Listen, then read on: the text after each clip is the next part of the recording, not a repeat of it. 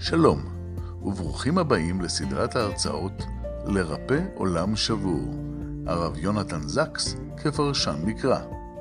בכל שבוע תימסר הרצאה אקטואלית על פרשת השבוע, עם תובנות ופרשנויות לדרכו הייחודית של הרב זקס, זיכרונו לברכה. הסדרה מופקת על ידי עמותת החברה לחקר המקרא, מיסודו של דוד בן גוריון. והשבוע, שיעור מספר 38. הרצאה מיוחדת על מקומה של השואה במשנתו של הרב זקס, מאת הרב עידן דאום. אנו מאחלים לכם האזנה נעימה. שלום לכולם, ו... וכל מי שעוקב אחר uh, הרב זקס ככה באופן uh, קבוע, לא יכול שלא להיתקל בסיפורים הקטנים, בפנינים הללו, שיש לו מהשואה, uh, שהוא לוקח מכאן ומביא משם, על מפגשים מיוחדים עם אנשים מיוחדים, או רעיונות מתוך השואה, ואני השתדלתי לשתול חלק מן הפנינים הללו בתוך השיחה, אבל בהקשר יותר גדול, כי כל פעם כאילו זה נראה שהוא לוקח איזה פנינה ומלטש אותה, הוא מספר איזה סיפור מאוד מאוד יפה, והוא הרי אומן הסיפור, ואני רוצה לתת את ההקשר בעיניי היותר רחב של הדברים, אבל אי אפשר שלא לפתוח בסיפור. אמ, אז את הסיפור ש... שאיתו אני רוצה לפתוח, זה איזה מעין אה, בדיחה מרירה, אה, שהוא עוסק בשיג ושיח לפרשת בלק, המספרת על 1933, על מפגש בין שני יהודים בבית קפה וינאי, שיושבים וקוראים עיתון. אחד קורא את העיתון היהודי, השני קורא בדר שטירמר. וזה שקורא בעיתון היהודי שואל את חברו, איך אתה מסוגל לקרוא את התועבה הזאת? עונה לו חברו, מה כתוב בעיתון שלך? אני אגיד לך. בעיתון שלך היהודי כתוב גוואלד, היהודים מתבוללים, היהודים מתקוטטים, היהודים נעלמים. בעיתון שאני קורא, כתוב שמה שהיהודים שולטים בעולם, שולטים בבנקים, שולטים בעיתונות, שולטים באוסטריה, שולטים... ידידי, אם חשקה נפשך בחדשות טובות על היהודים, קרא תמיד את העיתונים של האנטישמים. אה, ו, ומכאן אני רוצה אה, אה, לעבור אולי, אני חושב, לנקודת המפתח אה, שבה הרב זקס עושה, אני חושב, את המהלך הכי הכי גדול שלו ובהיקף הכי רחב, אה, גם מבחינה כמותית וגם מבחינת הפריסה ההיסטורית וגם מבחינת הסקירה התיאולוגית. ואת זה הוא עושה בספר שלו משבר וברית, כלומר, בתחילת הדרך הוא כבר הציב, הספר הוא ספר ש... של הרצאות שהוא נשא אה, באוניברסיטה עוד לפני שהוא התמנה להיות אה, הרב הראשי של האנגליה, בשנות ה-80, סוף שנות ה-80. אה, ו... ושם הוא מקדיש פרק אה, לנושא השואה, אבל אני חושב שבאמת גם הפרק הראש... זה הפרק השני בספר, כשאי אפשר להבין אותו, להסתכל עליו ללא הראייה הרחבה של הסקירה ההיסטורית המפליגה שהוא עושה בתחילת הדברים, ואני אשתדל לעמוד עליהם בקיצור. נקודת המוצא שהוא רוצה לדבר עליה היא המושג ברית.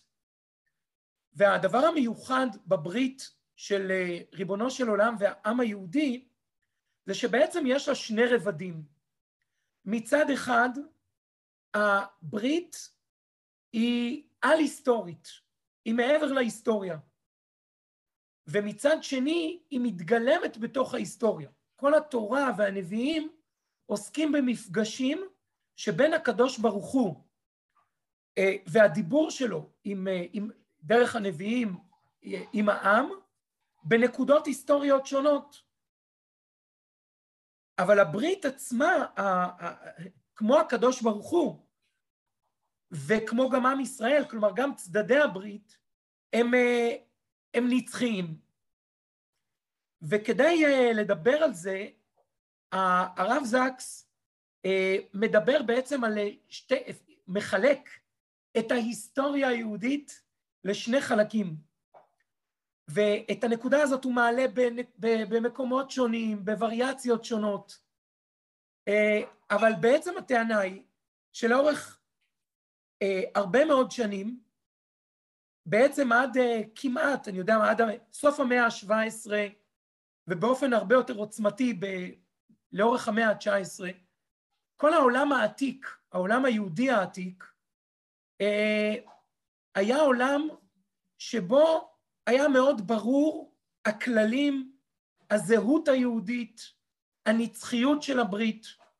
נצחיות הברית למשל אמרה, כמו שהקדוש ברוך הוא אומר בפרשת בחוקותיי, כמו שהקדוש ברוך הוא אומר בפרשת כי תבוא, פסוקים שנוהגים לצטט אותם, במיוחד בימי בימים כמו אה, ימי זיכרון לשואה וגם בזמנים אחרים, שיש ימים של קרבה, יש בברית הזאת, כמו ברית נישואין, אה, הבטחות ומתנות וערך למפגש, לקשר בין הקדוש ברוך הוא ובין עם ישראל, והברית הזאת כוללת, כמו גם בחוזים שלנו, עם אה, חברת הסלולרי או, או עם הבנק, כוכביות שאומרות מה יקרה אם לא נעמוד בתנאי ההסכם. ולכן הברית היא לא רק דבר אה, יפהפה, אבל הוא דבר נצחי. הוא מגדיר את טיב היחסים במצב של קרבה, והוא מגדיר את טיב היחסים במצב של ריחוק, כמו כתובה.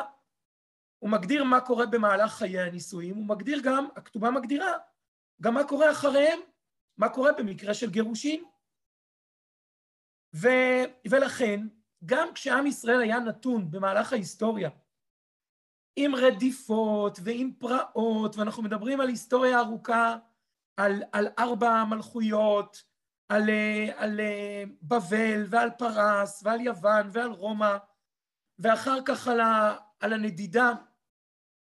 אה, במשך הרבה שנים ב- בימי הביניים, גם כשהיו טרגדיות, הכל היה מאוד מאוד ברור ומעוגן, ככה הרב זקס מסביר מבחינה תיאולוגית את ההיסטוריה, הכל היה מאוד ברור ומאורגן בתוך כללי הברית.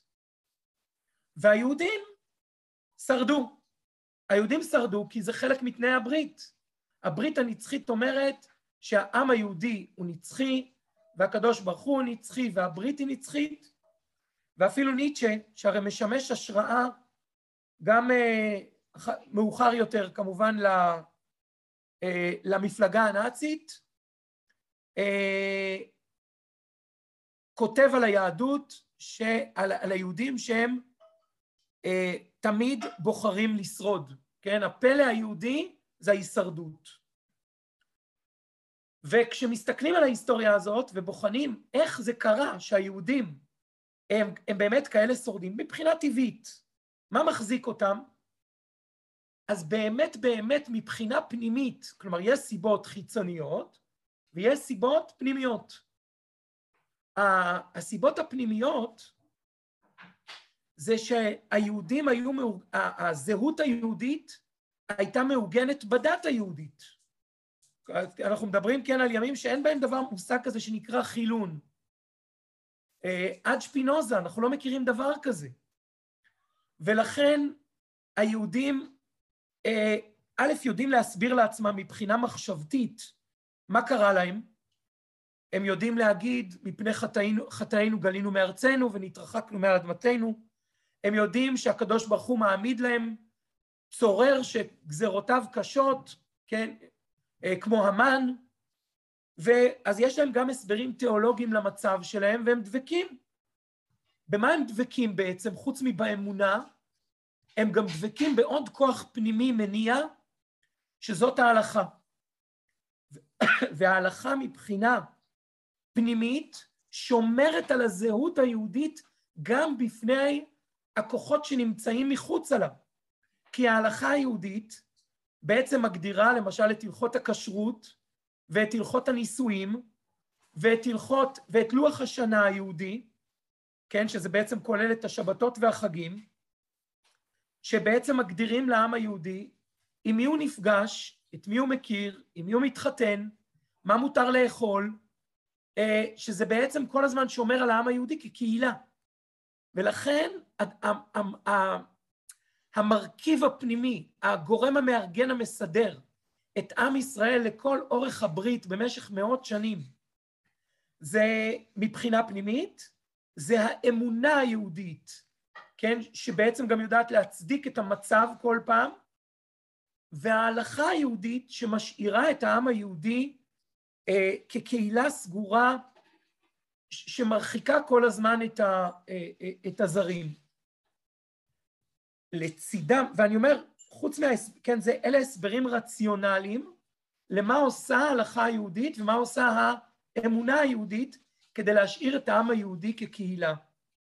ולצד זאת, יש גם סביבה מנוכרת, כוחות שפועלים בחוץ, וגם הם עוזרים, במרכאות, לעם היהודי להישאר עם יהודי בודד בברית שלו עם, עם ריבונו של עולם.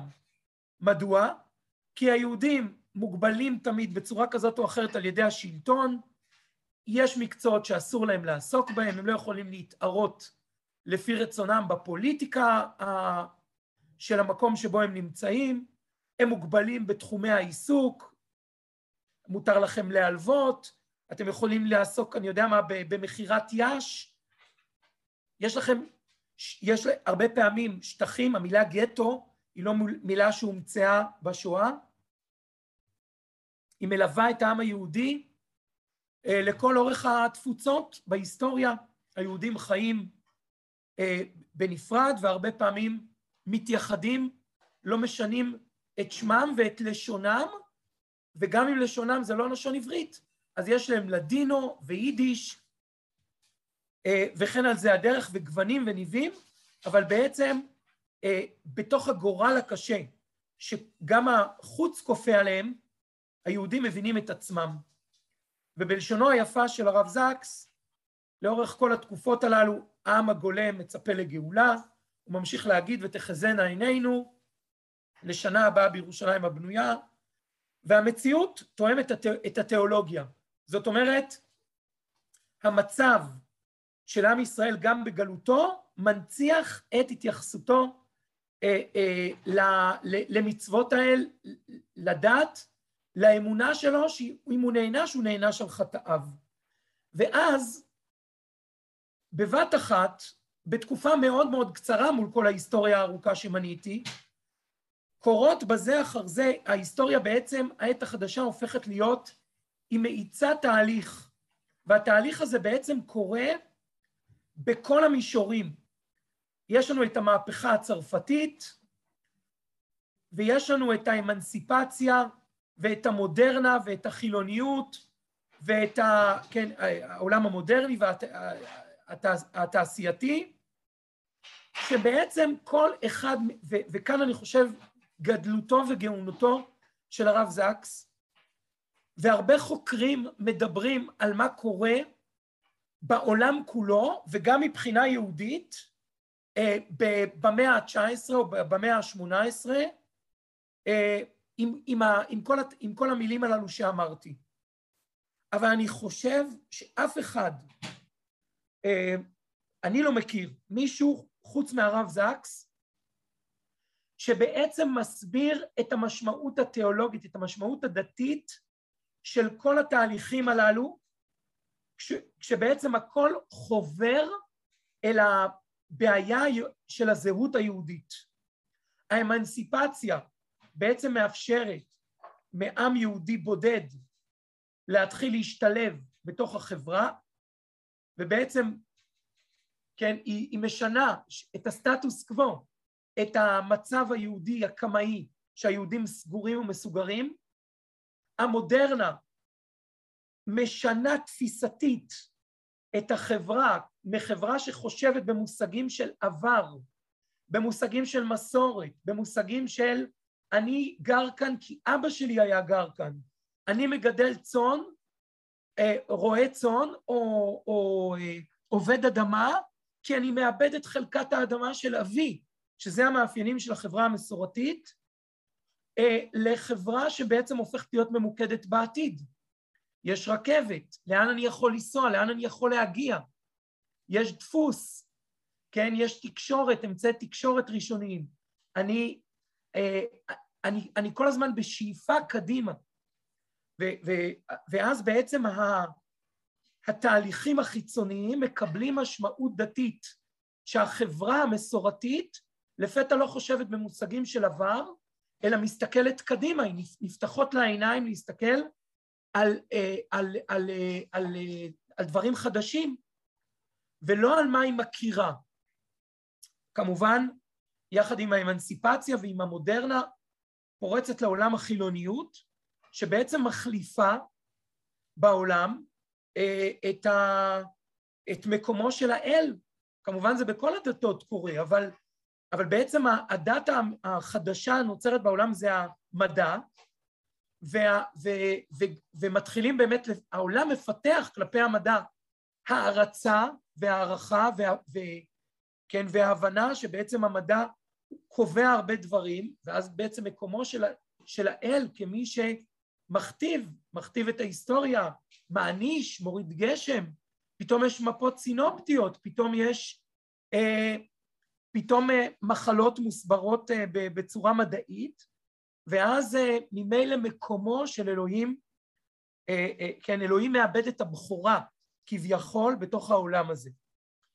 ועוד דבר, והרב זקס ממשיך ואומר, שחוץ מאשר מה שכן, התהליכים הגלובליים האלה, גם התגובות היהודיות גורמות למשהו שרק בדיעבד אנחנו יכולים להעריך אותו היום ולהבין, שהעולם היהודי הופך להיות עולם מפוצ... העולם היהודי הדתי הופך להיות עולם מאוד מפוצל.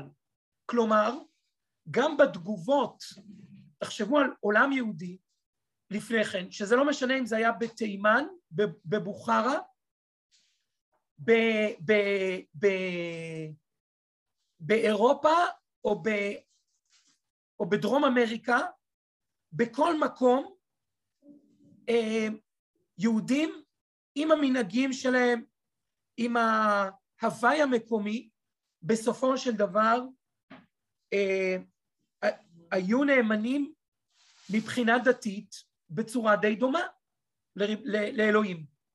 ופתאום התגובות הדתיות הולכות למקומות מקומות חדשים. יש לנו כמובן את אלה שבוחרים לצאת לכיוון כן הלא דתי, ויש לנו תגובות חדשות ביהדות, כמו, כן, מצ... במחקר ההיסטורי, גם האורתודוקסיה, כן, גם החתם סופר, גם החדש אסור מן התורה, הוא תגובה מודרנית אה, למציאות, ה... למציאות הזאת של החילון, אבל גם יש לנו פתאום אה, מציאות של מודרן אורתודוקס, וגם מציאות שמתחילים לדבר על ציון, כי אם אפשר לדבר על לאומיות בעולם, אז, אה, אז אפשר להתחיל לדבר על ציון, אז יש לנו את הציונות הדתית של ריינס ומוליבר, אה, ויש לנו אה, תגובות, כן, של, ש, כן, דיברנו על תורה ועבודה, תורה עם דרך ארץ, ו, ויש לנו כמובן את התגובה הרפורמית. בקיצור, היהדות הדתית עצמה מתפצלת בש, בשאלה מה מקומו של העם היהודי מול כל התהליכים הללו. וזה בעצם הדברים חוברים זה לזה. גם היהדות עצמה מבחוץ חווה משבר גדול כמו כל הדתות בעולם. הרב זקס מדבר על מקומם של היהודים שכל הזמן המקום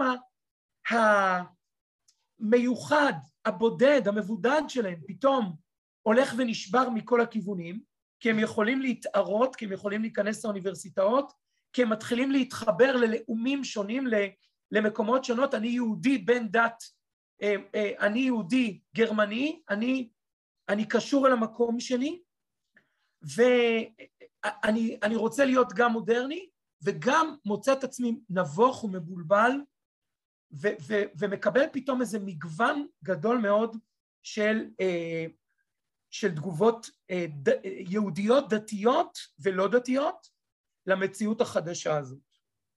ואחרי כל אלה, היהודים גם מתמודדים עם אנטישמיות חדשה. המושג אנטישמיות הוא מושג חדש, ש...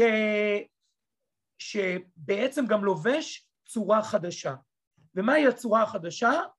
אני מביא אה, משמו, הרב זקס מביא, באחד המקומות, אבל אה, משתמש בזה הרבה, שבעצם האנטישמיות כבר לא עוסקת יותר בשאלה אה, איך היהודי מתנהג, או במה היהודי מאמין, ודתיהם שונות מכל עם, כן?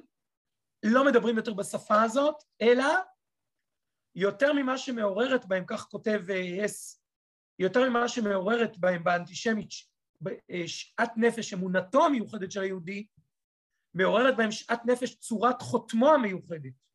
לא תיקונים בדת, ולא המרת הדת, ולא השכלה ואמנסיפציה, יועילו לפתוח לרווחה לפני יהודי גרמניה את השער אל חיי החברה, כלומר פתאום החב... היהודים מגלים, האנטישמיות החדשה מגלה שהיהודי שנוי כי הוא יהודי ולא כי הוא מאמין באלוהים או לא מאמין באלוהים ולא כי הוא מתנהג בצורה כזאת או אחרת, כי היהודי פתאום מנסה להידמות בהתנהגותו, במעשיו ואפילו באמונותיו לכל סביבתו.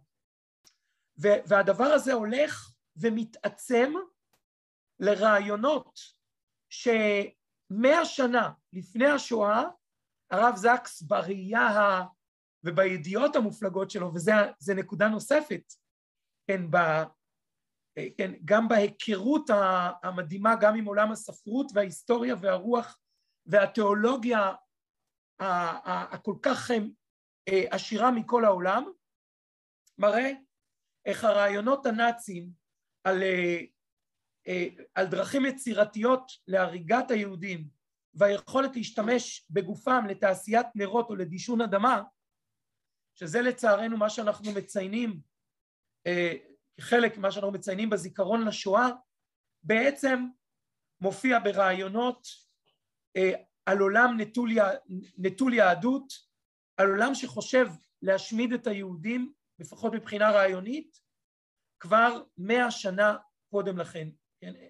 מאה שנה לפני עלייתו של היטלר לשלטון, אה, מדברים על עולם נקי מיהודים, ואפשר אולי ליישב אותם על הירח, כן, אבל, אבל למה? אפשר כבר לחסל אותם חיסול מוחלט. וזה מה שמוביל, כן, בהגדרה החברתית של אה, פקנהיים, אה, למה שנקרא המצב היהודי המבודד והמיוחד, כלומר זה לא משנה, זה לא משנה מי אתה, זה לא משנה איפה אתה גר ואיך אתה מתנהג ובמה אתה מאמין, אתה יהודי, אז אתה יהודי בגורל, הגורל שלך בעצם גזר עליך אה, אה, את ה... להישאר, להישאר יהודי, וזה בעצם הרי מה שהנאצים מזכירים, מזכירים ליהודים, ו, ובלשונו של הנביא יחזקאל, שהרב זקס מצטט בכמה מקומות בהקשר הזה, בשיחות רבות שלו על הנושא הזה, בעצם העולה על רוחכם היו לא תהיה. זה לא משנה מה שתבחרו יהודים, אשר אתם אומרים נהיה כגויים כמשפחות הארצות. כלומר רצונכם להשתלב, להיטמע, להפוך להיות חלק ממשפחות האדמה, לא יעזור לכם להימלט מגורלכם היהודי. עכשיו זה קצת טריקי, כי הרב זקס לא אומר מכאן שצריך להישאר יהודים מבודדים, אנחנו נראה את זה אחר כך. חס וחלילה, ממש לא, אבל אסור להתכחש לזהות היהודית, היא חייבת להישאר כ- כצד מאוד, צד מכונן באינטראקציה שלנו עם כל, עם כל שאר אומות העולם, אבל לוותר עליה זה לא אופציה. אמ, וזה מביא אותנו כבר, כן, אתם רואים פה את התמונות כבר מליל הבדולח, ואחר כך לתמונות הקשות של אה, בעצם אל מקומה של השואה, וכאן אני מדבר על הסקירה הדתית של הרב זקס במשבר וברית, שהוא מדבר על, ה, על מה בעצם עושה השואה מבחינה דתית לכל האמונות, אה, לכל האמונות היסודיות שלנו. והשואה בעצם מנפצת את כל האמונות הבסיסיות. היא משאירה אותנו בעיקר בלשונו של אלי ויזל אה, עם שתיקה. אחרי השואה אמר ויזל, השתררה דממה בקורות העם היהודי, שליש מיהודי העולם עלה בלהבות, העולם, עולם ומלואו, העיירות התוססות במזרח אירופה, הישיבות, חצרות החסידים, המון העם, יהודי גרמניה, העולם הגדול, פולין, לא משנה מאיפה, ולא רק היהודים אלא גם היהדות, בתי הכנסת, בתי המדרש, נכחדו כולם, ובעצם הנאצים מכחידים לא רק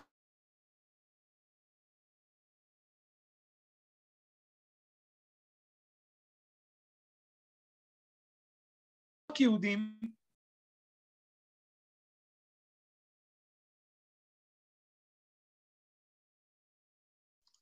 ערן, לא שומעים אותך. ולא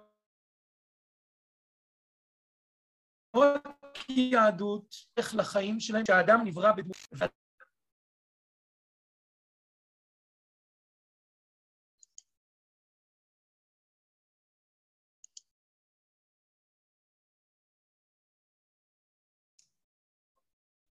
הרב ערן, אנחנו לא שומעים אותך, אתה יכול לשפר קליטה קצת? טוב, נראה שהוא יצא, אולי הוא תכף... רגע, שנייה אחת. סליחה, אני חושב ש... אתם שומעים אותי, רואים אותי? לא, עכשיו. אנחנו מנסים שוב. כן, בואו ננסה שוב. שומעים אותי כעת? כן, כן. כן. אה, האם שמעתם אותי מדבר על החורבן הגדול שהשואה שהשואה מותירה, על ענן העשן שהיא מותירה? תחזור שלושה משפטים אחורה, כי זה... בסדר. אוקיי, אני חוזר אל ה... אני חוזר לכאן. אה, השואה מותירה אותנו בעצם ללא מילים, ואחרי שהיא בעצם מוחקת את... אה, אה, היא מוחקת את האמונה, היא מוחקת את היהודים, היא מוחקת את הדת, את מוסדות הדת, היא מוחקת את האמונה בצלם האלוהים, היא מוחקת את האמונה באדם. בעצם היא, היא מזעזעת כל יסוד קודם שהיה לנו, אה, אה, שהיה לנו כיהודים גם בעולם העתיק וגם בתוך הניסיונות שלנו לשרוד את התהליך המואץ של, ה, של העולם המודרני שתיארתי קודם בדבריי. וזה משבר, זה משבר אמון גם ב, של היהודים במולדתם, יהודי גרמניה בתרבות הגרמנית, משבר אמון במוסדות הדת בעולם, הוותיקן ששותק מול הזוועות, בלשונו היפה הוא אומר שצלילי המוזיקה הקאמרית, כן, שהושמעו בשערי אושוויץ, גוברים על בכיים של הילדים הנשרפים. ו...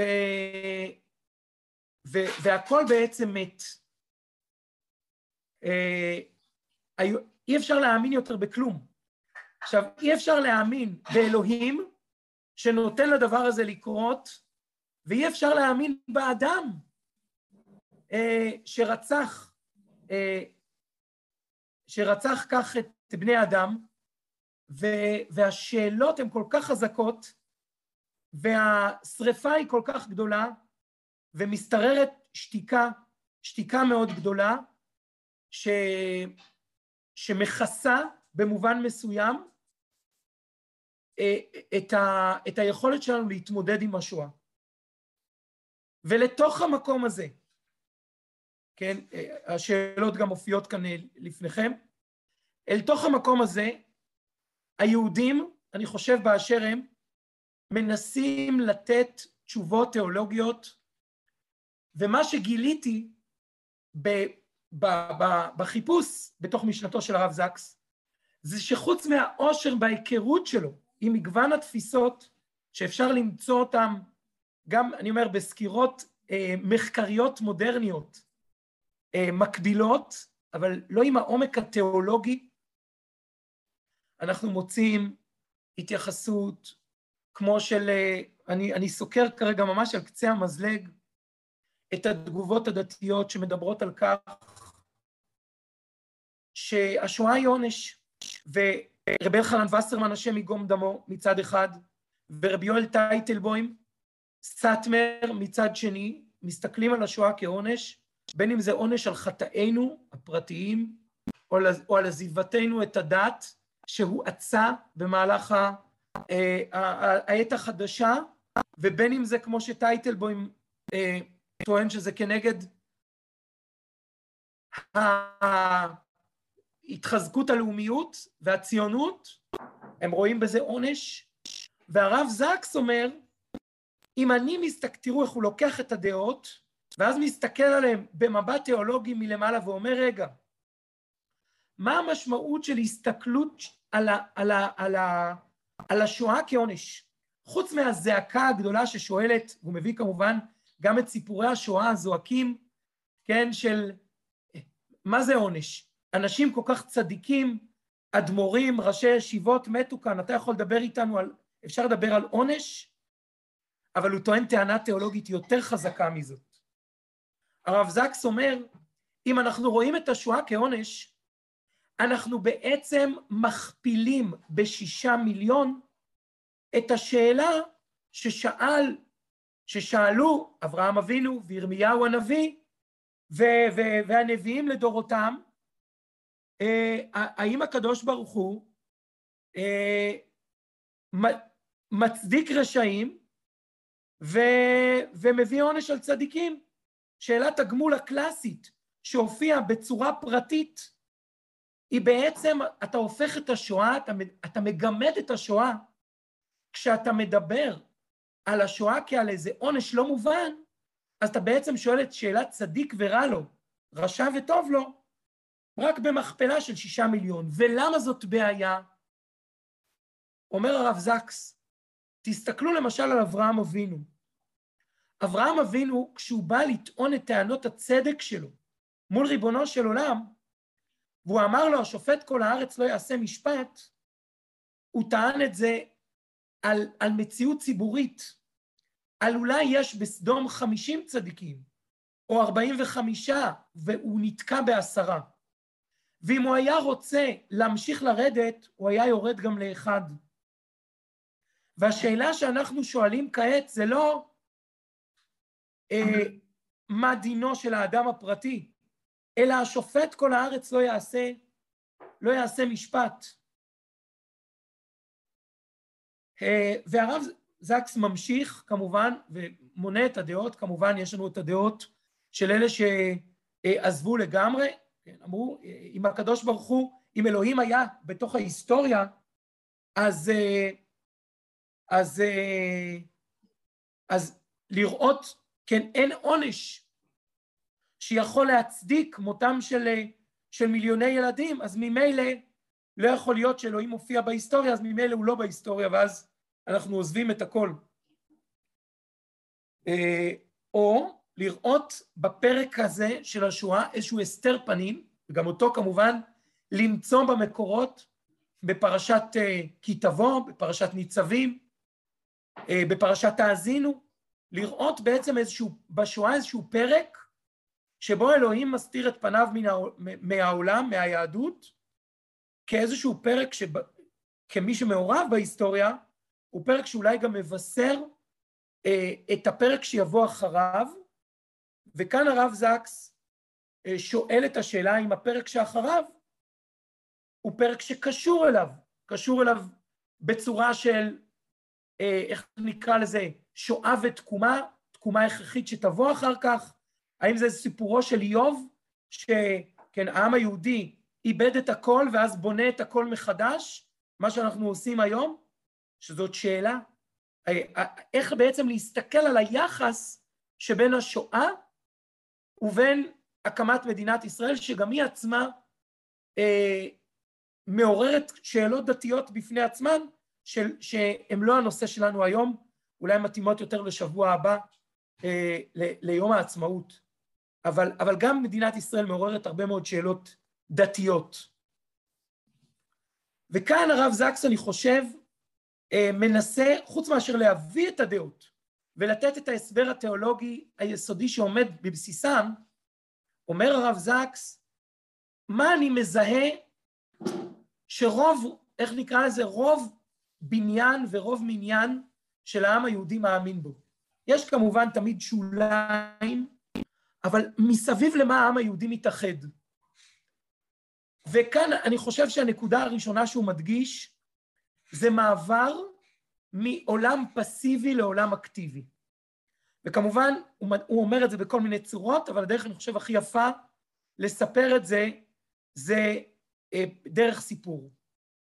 הוא מספר איך ב-1943, שזה היום, בגטו ורשה, יהודי הגטו מחליטים להפעיל נשק כדי להגן על חייהם, והתעוררה שאלה האם יהודים דתיים צריכים להצטרף למאבק או לצעוד אל מותם באמונה שלמה ולהקריב את נפשם על קידוש השם.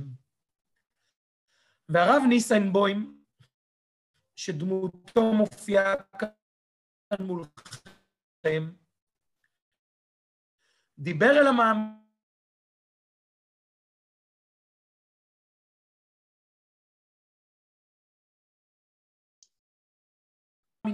ערן, לא שומעים אותך. בנאום חשוב שישפיע לדורות, ואמר, זוהי שעה של פעמים, ולא של כיבוש השם. אומר, בשואה זה לא הדילמה, אי אפשר...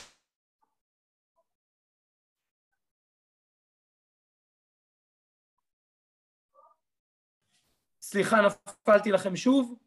כשהיהודי עומד, כשהיהודי עומד בפני, אה, לא בפני הדילמה האם הוא יכול להמיר את דתו, כי לא מאפשרים לו את זה, אלא המוות הוא גזרה, אז ההתנגדות שלו היא לבחור בחיים.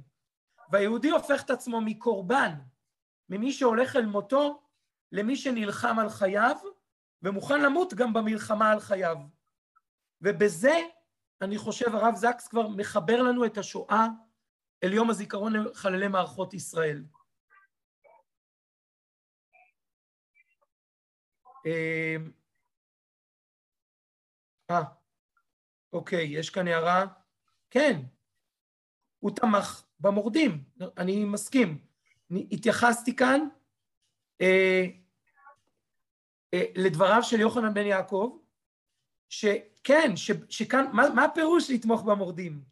פירושו של דבר, אומר הרב זקס, זה שהוא בחר להחליף את האמונה בקידוש השם באמונה בקידוש החיים, כלומר בבחירה באקטיביות. זה הפרשנות של הרב זקס למהלך ההיסטורי הזה. אני מקווה שהבנתי את ההערה נכון והגבתי אליה נכון. וזה בא לידי ביטוי גם בתפיסתו של אה, פקנהיים על, אה, על בחירה, כן, שהמסר היוצא, התפיסה הדתית, כביכול, דתית מודרנית חילונית, שאמורה לצאת מן השואה, זאת הבחירה בחיים. והבחירה הזאת היא בחירה שליוותה את הדור כמו של הסבא והסבתא שלי, זיכרונם לברכה, שהתנערו מעפר והקימו משפחה ובנו את המדינה ושירתו בצבא, והמסר המהדהד, ש, שאגב מהדהד לא מעט גם בנאומיהם של מנהיגינו עד היום, זה לעולם לא עוד. אנחנו נלד ילדים, הם אמרו, אנחנו נחיה את האומה, ואגב, גם התפיסה החרדית אמרה, אנחנו נקים מחדש את עולם התורה פה בארץ ישראל, נקים את ישיבות אירופה כאן בארץ, ובמובן הזה כולם הצליחו.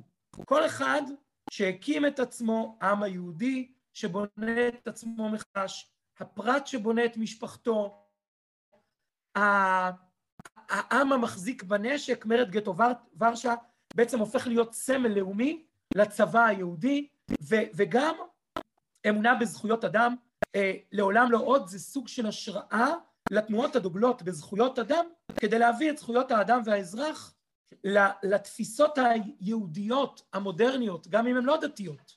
זה סוג של דת חדשה שאומרת לעולם לא עוד. ומהכוח הזה אני חושב העם היהודי גם שולח רופאים לגבול אוקראינה פולין, ומהכוח הזה שולחים משלחות הצלה להאיטי, ומהכוח הזה אנחנו אה, בעצם מושיטים את ידינו אה, גם בעולם, לא רק פנימה, לתוך העם היהודי, שהוא כוח של עשייה שאומר לעולם לא עוד. וזאת תגובה שהרב זקס, במסגרת התגובות שהוא מונה, ולעיתים הוא מדגיש חלק ולעיתים הוא מדגיש אחרות, אני חושב שזאת אחת התגובות שהוא מדבר עליה כעל סוג של קונצנזוס. ומצד, כלומר, ואני עכשיו ממקום אחר, אבל אומר את אותו העיקרון, להפסיק, כן, אי אפשר לדמום, אי אפשר להסתכל לאחור. היה מקום לשתיקה, יש מקום לשתיקה מול השאלות התיאולוגיות, אבל אין מקום לשתיקה מול הצורך להתקדם ולעשות למען עמנו, למען דתנו, למען העולם כולו. לעשות. ויש לנו את אשת לוט מצד אחד, ואת הדגל היהודי המתנוסס מן הצד השני. לא אמות כי אחיה.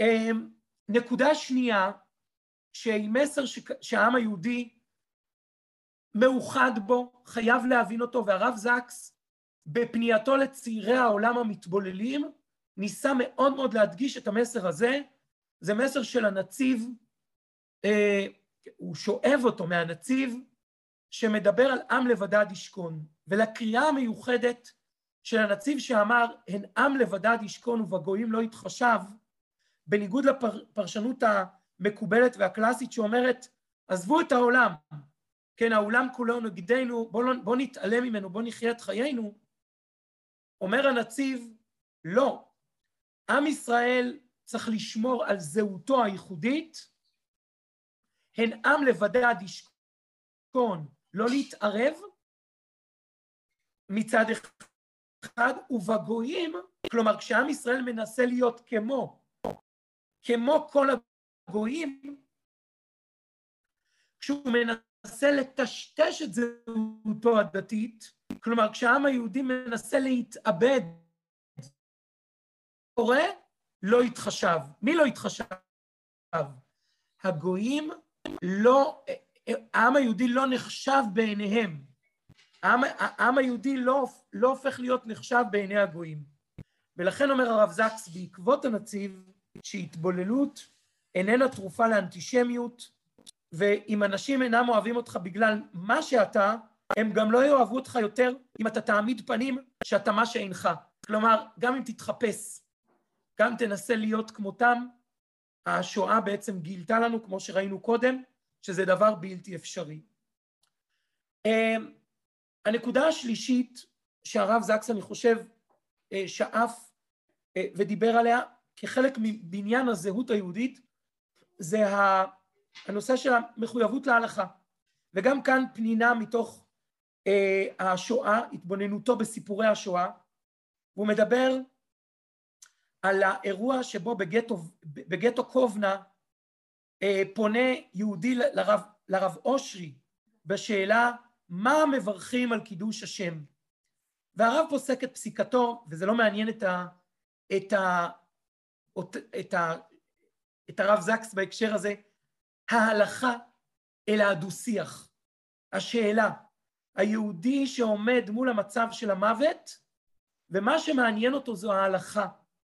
והנקודה הזאת, ש, שתלמיד ורב דנים, כן, איך למות על קידוש השם, זה, זה רגע מכונן מבחינתו, שאולי גם מנציח משהו מהדבקות הדתית, הדתית והחרדית, בעולמה של ההלכה כעולם שלא נכחד בשואה. אם תשימו לב, העולם החרדי, אה, ברובו, ברובו הגדול, אבל, כן, ונכתב על זה הרבה, אבל יש כמובן זרקורים פה ושם, אה, חלק דנו בזמן השואה, אה, פיאסצנה, וסרמן, הם הבנים סליחה ואחרים, עולם שאחרי השואה, כל השנים, עשרות השנים שאחרי, שותק מול השואה ולא מדבר עליה, נכתב על זה הרבה, אבל נעמוד על הנקודה, נעבור לנקודה נוספת. נקודה נוספת, הגות נוספת שהרב זקס מדגיש, זה הגות של ברקוביץ', הרב אליעזר ברקוביץ', על האחריות האנושית וחופש הבחירה, כשבעצם הדבר המרכזי המתגלה עבורנו בתוך השואה זה שבאמת בני אדם מסוגלים לבחור ברע המוחלט. ומול הבחירה הזאת יש חופש, כלומר יש חופש בחירה מוחלט בעולם. ומול חופש הבחירה המוחלט שהגרמנים בחרו נגד החיים, לנו עומדת חופש הבחירה המוחלט אה, לבחור בטוב המוחלט. ושם זה התבטא בלמות על קידוש השם, ונתנו לזה תוקף נעלה, אבל בעצם חיינו, אפשר להקדיש אותם לבחירה בטוב המוחלט, לבחור בטוב כי הוא טוב. וכאן אני חושב שנקודה שהרב זקס מסתובב מסביבה כל הזמן, זה מול הגותו של הרב סולובייצ'יק, שדיבר על הגורל היהודי, שבעצם בחר בנו, היו לו, העולה על רוחכם היו לו תהיה, כלומר, אנחנו לא יכולים להתבולל, והגורל הזה מוליד בתוכנו את הסבל המשותף אל מול הייעוד היהודי, או בניסוח אחר, שהוא מדבר עליו בכל דודי דופק, זה המחנה והעדה. ושאלת הזהות שמעסיקה, מעסיקה, מעסיקה את הרב זקס, היא, ברור לי שאנחנו מחנה. ברור לי שכיהודי העולם אנחנו לא יכולים למצוא את פתרוננו בהתבוללות, אז אנחנו קשורים זה לזה. ואפילו מדינת ישראל היא חלק מן התשובה שמקובלת על כל העולם היהודי, למעט זרמים שוליים ביותר. גם העולם החרדי מכיר במדינת ישראל, במוסדותיה, בשלטונה, אולי הוא לא יברך עליה הלל ביום העצמאות, אה, למרבה הצער, אבל, אבל הוא מכיר במוסדות, הוא מכיר בשלטון, הוא חלק ממנה. והחלק הזה הוא חלק של שותפות גורל. אבל השאלה האמיתית היא, מה יהפוך אותנו לעדה? מה יביא לנו את הייעוד המשותף? ובשאלה הזאת הרב זקס, אני חושב, ביטא, אה, אה, אני לא רוצה להגיד ייאוש, אבל הוא ביטא את כאבו כמחנך מול העובדה שגם 70 שנה אחרי השואה, אנחנו נשארנו מפוצלים בעמדותינו לגבי שאלת הייעוד. המאמינים מקבלים חיזוק לאמונתם המאמינה, המסורתיים מקבלים מזיכרון העשור את הכוח להמשיך להחזיק במסורת, אבל מצד שני, אה, מי שחילוני יכול לקבל את מלוא החיזוקים מהשואה לחילוניותו או לחוסר אמונתו, ו- וכחברה אנחנו נותרנו מפוצלים, ו- ולכן הש- השאלות המרכזיות שעומדות לפתחנו הן שאלות השותפות, ו- ולמרות שמדינת ישראל, ואני אומר, הנה וכאן הבאתי את דבריו, שמדינת ישראל היא לא רק, אה, כן, היא לא רק, זה לא רק קביעה פוליטית שמדינת ישראל מרכזית בעולם היהודי כולו, אלא יש לה גם משמעות תיאולוגית, גם כלפי מי שלא רואה את ערכה כגאולת ישראל, הוא מרכיר מבחינה תיאולוגית בערכה כמרכז יציב לעם היהודי בציון. אה, וכאן אני מדבר כאילו על, על, על, על העולם החרדי, אבל בשאלה מה אנחנו, אה, לאן זה לוקח אותנו, אנחנו עדיין, לאיפה אנחנו נעים כשגבינו לאושוויץ, ואנחנו נעים מתוכה עם דגלי ישראל ברקע, אני רואה את המסלולים שהלכו והתכנסו לתוך אושוויץ כגורל, הפרשנות התמונה היא שלי, מדרש התמונה הוא שלי, אנחנו בעצם יוצאים משם, גבינו לשם, זה השורשים, זה המסורת שלנו, זה הסיפור, זה חלק, השואה הופכת להיות פרק בסיפור היהודי הנצחי, בברית שקראת איתנו ריבונו של עולם, והשאלה לאן עדיין שאלה פתוחה. ו... ואני, אה, ויש, מניתי תגובות ולא את כולן, אבל אני אדבר למשל על תגובת האהבה של אה, האדמו"ר מחב"ד, ש, שהוא שיבח אותה בפורום חב"ד, אתם יודעים, כשהוא עמד מול חב"ד ודיבר שם, הוא דיבר על, תגוב, על התגובה הגאונית, הרדיקלית, של האדמו"ר מחב"ד, שבא לגאול את העולם מהיטלר, כשאם היטלר רצה להרוג כל יהודי, הרבי יציל כל יהודי בכל פינה בעולם, אז זו תגובה רדיקלית, כן, שתופסת את הפרט היהודי בכל מקום ומציעה לו בית חב"ד ונרות לשבת ותפילין להניח, שזה גם דבר מאוד, אה, פתרון מאוד יפה, אה, אבל, אבל בתוך ההקשר, בתוך המכלול הרחב של הרב זקס, היופי שלו כמחנך זה שהוא משתמש בפתרון הנכון בחברה שאיתה הוא מדבר, כשבעצם הוא כל הזמן אה, משחק עם הפתרונות, אבל בינינו הוא לא יודע ולא רוצה להגיד שהוא יודע את הפתרון המלא והמקיף לזהות היהודית המשותפת, לייעוד היהודי המשותף, שאיננו רק הגורל היהודי שיצא מאושוויץ. ו, ולכן השואה הופכת להיות פרק בסיפור. וכיוון שהיא פרק בסיפור היסטורי נצחי, צריך להזכיר גם דברים של הרב זקס בפרשנות התנ"ך שלו לאברהם אבינו, שניצב עם ההבטחות הגדולות של ריבונו של עולם אחרי מותה של שרה. הקדוש ברוך הוא הבטיח לו להיות אב המון גויים, וכשהוא בן 137, יש לו בן רווק, בלי ארץ, ו... ולא יצא ממנו שום לאום, אבל הוא לא מתלונן. והנקודה הזאת שהוא לא מתלונן, אה, היא, היא מש... משמעותה זה שהוא משקיע את האנרגיות שלו בבנייה. הוא משקיע את האנרגיות שלו בעשייה. ו... והבאתי כאן דברים דומים, אה, ראייה דומה, נקודה מתוך אה, אה, דברים של הרב ליכטנשטיין, פשוט כי גם היורצייט שלו, עכשיו אנחנו בערב ראש חודש אייר, ומורי ורבי בישיבת הר עציון, וגם הרב ליכטנשטיין דיבר על כך שאנחנו לא נבדוק את מדינת ישראל בפנקסנות, האם זה פיצוי או מענה, או מה בדיוק טיב היחסים בין מדינת ישראל לשואה, שזו סוגיה תיאולוגית, שהזכרתי אותה קודם, אלא יש בה פתח לשליחות. היא אתגר וייעוד שאנחנו צריכים לעשות להתגשמותו, אבל בשאלה מהו הייעוד, מהו אותו ייעוד, אנחנו נותרים עם הפנים לעתיד, כשאיננו יודעים עדיין לאן אנחנו הולכים. אני רוצה להקדיש ל, לישראל, יקירנו, ייבדל לחיים ארוכים, סיפור שהרב זקס, אני לא יודע אם זה הופיע פה בסדרה במקום אחר, ישראל, אז אני בכל מקרה לוקח לעצמי את הקרדיט, להחמיא לך ולהודות אה, לך על כל המתנה הזאת שנתת, נתת לנו אה, אה, לעסוק במשנתו, דרך סיפור שמספר על ישראל קריסטל אחר, שהרב זקס מביא, בשיג ושיח על פרשת חיי שרה, והוא מספר על ניצול שואה, כי זה הפנינים שלו.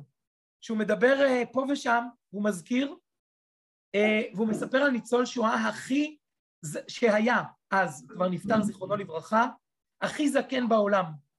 הוא נולד ב-1903 ושרד ארבע שנים בלודג' והועבר לאושוויץ ואיבד את משפחתו ומסיים את השואה במשקל 37 קילוגרם וחוזר לעסוק, אה, הוא מקים משפחה מחדש עם אישה ניצולת שואה, מוליד ילדים, חוזר לעיסוקו בעל מפעל לממתקים, ובגיל 113 הוא חוגג את בר המצווה שלו. מאה שנה איחור, אבל זה לא מאוחר. אה, לחזור אל המקום של הברית. וחוזר אל התפילין שלו, ו, ואחרון חביב בהקשר הזה, שהעסיק את הרב זקס סביב שאלת הזהות. אתם יודעים, לסיום לסיום, אז פתחתי כבר על פרשת שבוע, נו, מה הוא כותב השבת?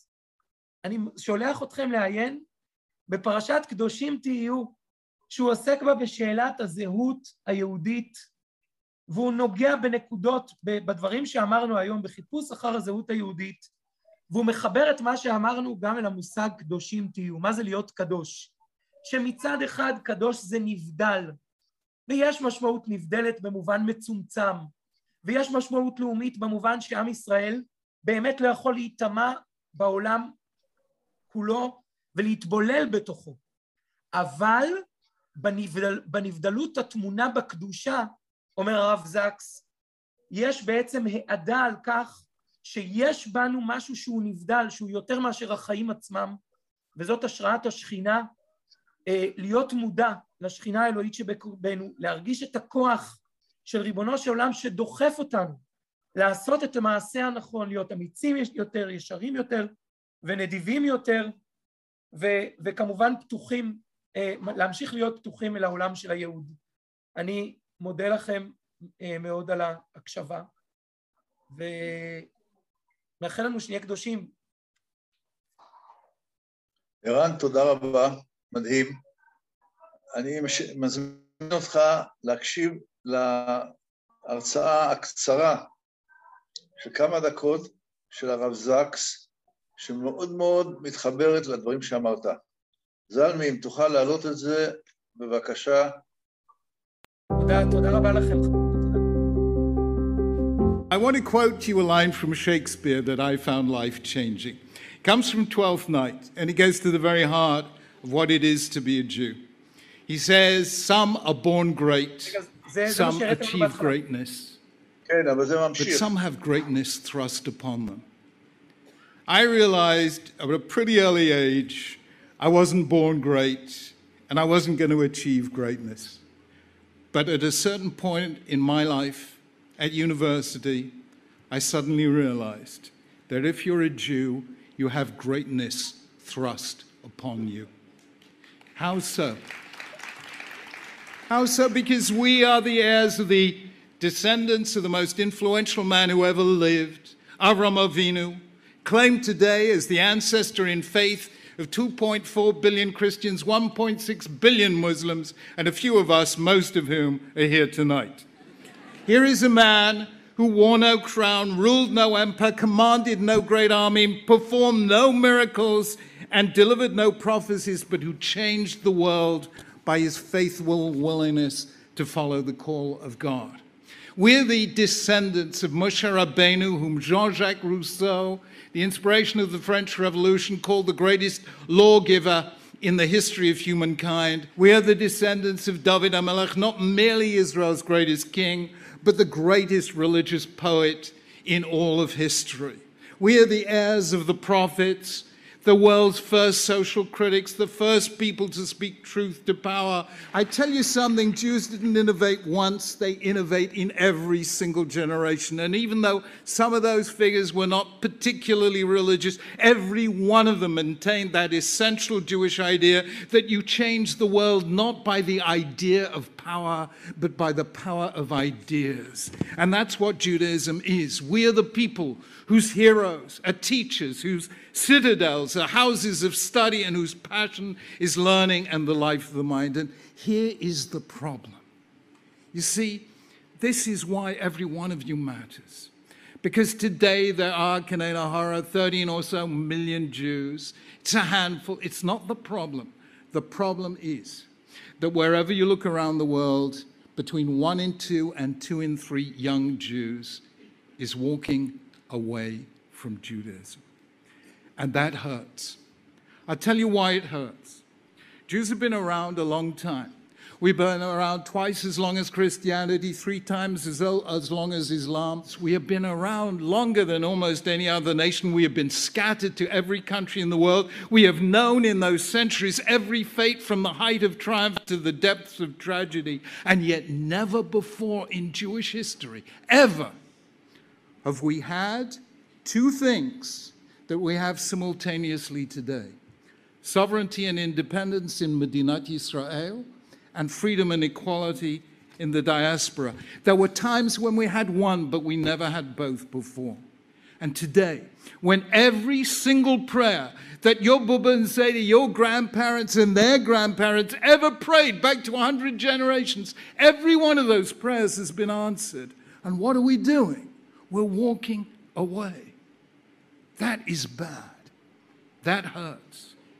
And that is why, when I was a student, I said, I can't be part of this. I'm going to get more Jewish, not less. I had no intention of being a rabbi, the last thing in my mind. But I made a decision. I can't be one of those who walks away. And if you make that same decision, that you're going to be more Jewish, not less, you will together change the course of Jewish history. Now, you know and I know that it isn't easy to be Jewish. There are all those laws, all that learning, all those restraints. Everything today is an algorithm. Long ago, in a lonely desert, at the foot of a mountain in Sinai, God entrusted a people, a small, fractious, obstinate people with nothing particularly to distinguish them, but he gave them an algorithm. It was called Torah. And that algorithm turned them into the most remarkable, tenacious, fate defying people the world has ever known. How it works, I don't know. But that it works, I do know. And you are about to embark on a future. Every one of you has dreams and plans. And you're about to enter a future in which nothing is predictable. The world is changing faster than ever before, and it gets faster every year, and you will need certain strengths to come through and thrive and succeed. And let me tell you from personal experience what that algorithm of Torah will do to your life. Number one, it will strengthen all your key relationships. You cannot get through life and find happiness and success on your own. All the studies show that your success and your happiness depend on the strength and quality of those relationships. And that is the first thing Judaism will do for you. Number two, all success depends on habits of discipline and willpower. Halacha, Jewish law, is the world's greatest ongoing seminar in discipline and willpower. Number three, if you want to avoid burnout mid career, you have to find and keep Shabbat, the world's greatest seminar in work life balance. That is the power of Shabbat today. In, the, in Moses' day, freedom from the slavery to Pharaoh today, freedom from tyranny to social media and email. Number four, happiness is a matter of gratitude with attitude. And when you live as a Jew, what are the first words you say every morning? Modeh ani. You thank before you even think. You live a life that way, and you will have a lifetime of satisfaction. Number five, Judaism will keep your mind active for a lifetime because to be a Jew has to be a moment of lifelong learning. I was rushed into hospital 20 years ago with a life threatening condition. I didn't, you know, just rushed straight from my doctor almost immediately to hospital. Had an operation, saved my life. I was just coming round from the anesthetic, and there's a knock on my hospital door. It's an 80 year old Jew with a volume of Gemara under his arm uh, saying, Oh, I heard you were here, Rabbi Sachs. I thought we could learn Gemara together. I'm trying to die, and he wants to learn Gemara. I tell you, that will keep you learning and growing through a lifetime. Number six, whatever you do in life, you will need an internal moral code. You need the inner voice that says no. And that is what Judaism teaches you. And number seven, for happiness, for success, for resilience, you need a sense of identity. You need to know who you are, of what story you are a part. We are not some free floating atom in space blown by every wind. To be a Jew is to be part of the greatest story on earth. These seven things won't make a small difference to your life, they will make all the difference to your life. They are all part of that remarkable algorithm that turned Jews into the most resilient, creative, transformative people the world has ever known. And yes, we may not be born great, we may not achieve greatness, but if we're Jewish, we have greatness thrust upon us. And yes, it's hard to be a Jew. It needs effort of dedication and will, but it's the hard things that make you strong. It's the hard things that give you pride. It's the hard things that make you feel most vividly alive. I made that decision at your age, and now you must make that decision. Change yourself, and you begin to change your world. I promise you, years from now, you will look back and say that was the best decision you ever made. So let us together take this unique moment of independence and sovereignty in Medina Israel, of freedom and equality in the diaspora, and let us really live proudly as Jews, true to our faith, a blessing to others, regardless of their faith, and let us go and change the world together. Thank you. כל מילה נוספת מיותרת. תודה רבה לכם וערב טוב.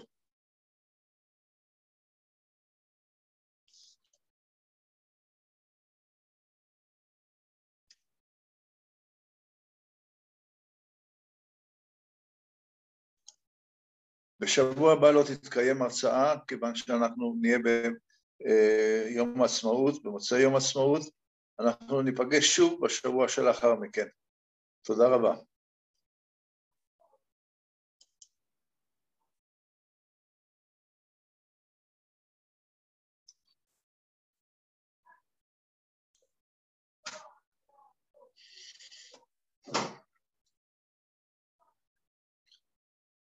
זלמי, אני את הסרט הזה יכול לראות עוד פעם ועוד פעם ועוד פעם.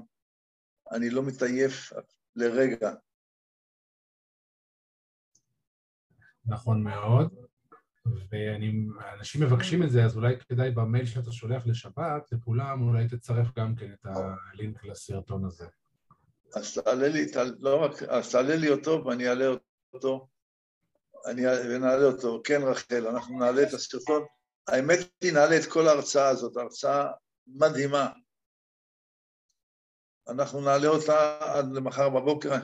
זלמי, אם תצליח להספיק עד הבוקר, זה יהיה מצוין, ואז אני אשלח ביחד עם ה... או לבד, בנפרד, אני אשלח רק את זה. בעזרת השם. כי אין הרצאה. נשלח את זה בנפרד. וואו.